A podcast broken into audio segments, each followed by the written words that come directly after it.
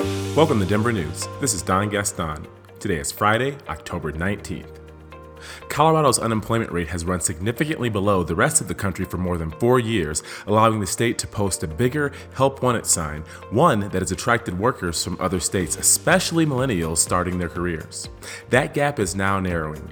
Colorado's unemployment rate rose to 3.1% in September from 2.9% in August, according to a monthly update Friday from the Colorado Department of Labor and Employment. For workers coming from more expensive states like California, Colorado still looks like a bargain, and people still may keep coming as long as there's a job for them.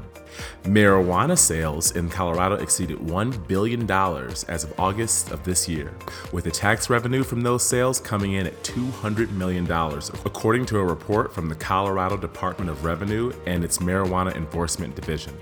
It's the earliest point in any of the four years Colorado has had legal recreational marijuana that has combined medical and rec sales that has cracked the billion dollar mark.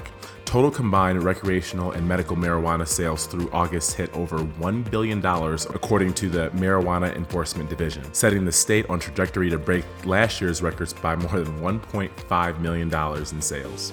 It also found that while sales in marijuana flower remained relatively steady, sales in edible products and concentrates like hash and oil or live resin grew significantly.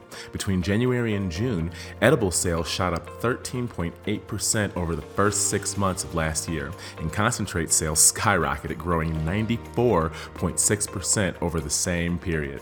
Who are these new customers? More women and more older people. They're being drawn in by diversifying options, including more products containing things like CBD, the non psychoactive marijuana ingredient that many people embrace for physical relaxation and pain management.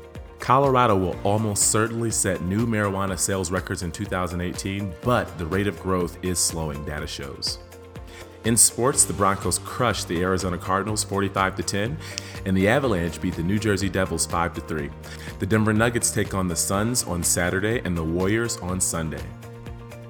In weather, Denver can expect pleasant fall conditions through the weekend according to the National Weather Service. Friday's top temperatures will be in the mid 60s. Lows are predicted to remain above freezing well into next week, hovering in the high 30s as we head towards November. Saturday and Sunday, we will see highs around 66 with sunny skies, with much of the same expected for Monday and Tuesday. That's it for today, Denver. Check back on Monday and stay informed.